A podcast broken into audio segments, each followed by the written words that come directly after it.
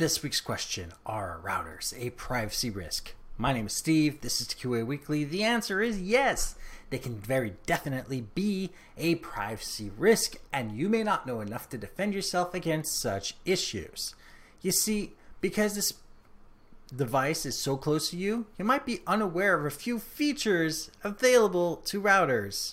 We're going to be talking about log files. Yes, log files. You know, the thing that every single server on the internet records. So let's start off with that. Your router, whether it's owned by you, another person in your apartment, or your ISP, yes, your ISP is capable of collecting log files, which in many cases can be stored on the device, sent to a server, or even emailed. Yes, somebody might actually be removing those log files from the router and storing it somewhere else.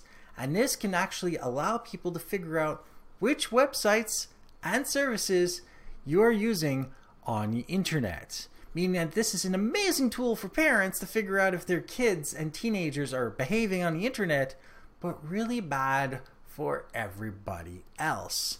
Meaning that if your ISP has access to this information, they very definitely know which device is going to which website instead of just knowing that your connection goes to that website.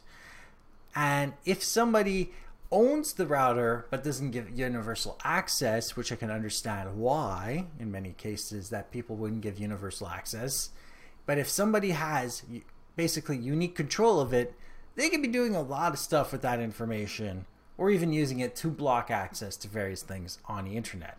So, is there a solution to that though?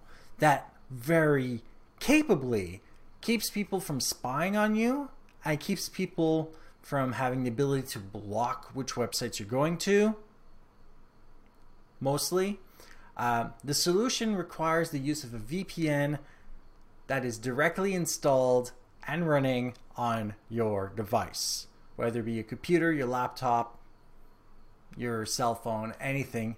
You have to be able to have a VPN on it and connect directly from that. The outgoing signal of your device has to be pre encrypted because guess what? The log file will still record the VPN connection. It just won't know where you're going on the internet itself because it will be encrypted. Because the endpoint is somewhere else. And that is the only way you can prevent people from spying on you. Unfortunately, there is another feature in routers that can allow the person to just block the IP of the VPN. That's a different topic for another day.